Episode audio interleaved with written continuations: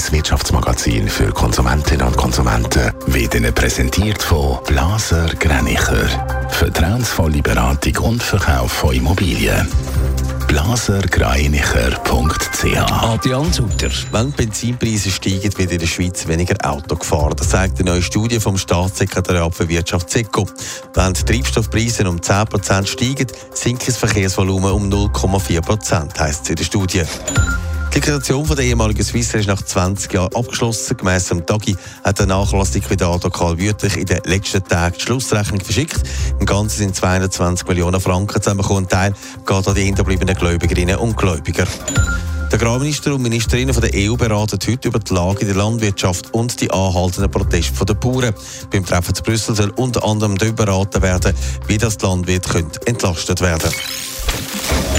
Es ist Streikzeit bei unseren Nachbarn in Deutschland. Es vergeht keine Woche, ohne dass gewisse Branchen ihre Arbeit niederlegen. Diese Woche ist es wieder der öffentliche Verkehr, Allianz Utter.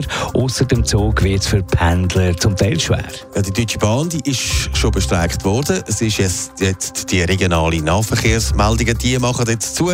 Also Bus, Tram und auch U-Bahn. Allerdings ist das die Woche regional unterschiedlich. Außer am Freitag, dann soll überall gestreikt werden. Für die, die arbeiten müssen, ist das natürlich teils mühsam, außer die, die im Homeoffice sind. Man kann dann auch nicht einfach daheim bleiben, sondern muss halt zum Beispiel aufs Velo oder Taxi umsteigen, weil der Arbeitnehmer ist dafür verantwortlich, wie dass er an die Arbeit kommt. Also wer kann, der arbeitet von daheim aus. Trotzdem, wer ein Abo zahlt, der dürfte sich auch darüber ärgern oder äh, das Geld zurück wollen in Deutschland.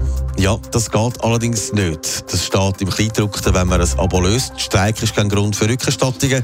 Es hat sogar schon Gerichtsurteile gegeben, die das auch bestätigt haben. Die Fahrgäste haben Geld zurückgewählt, weil sie gewisse Tage das Abo, das sie gezahlt haben, nicht haben können nutzen können. Auch dort haben Gericht gesagt, nein, bei Streik gibt es kein Geld zurück. Das unter anderem, weil die Verwaltungsaufwände viel, viel zu gross wären, für ein paar Euro für so viele Fahrgäste Geld zurückzuzahlen.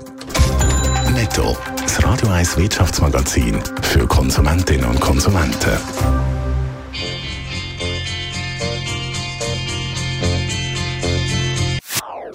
Das ist ein Radio 1 Podcast. Mehr Informationen auf radio1.ch.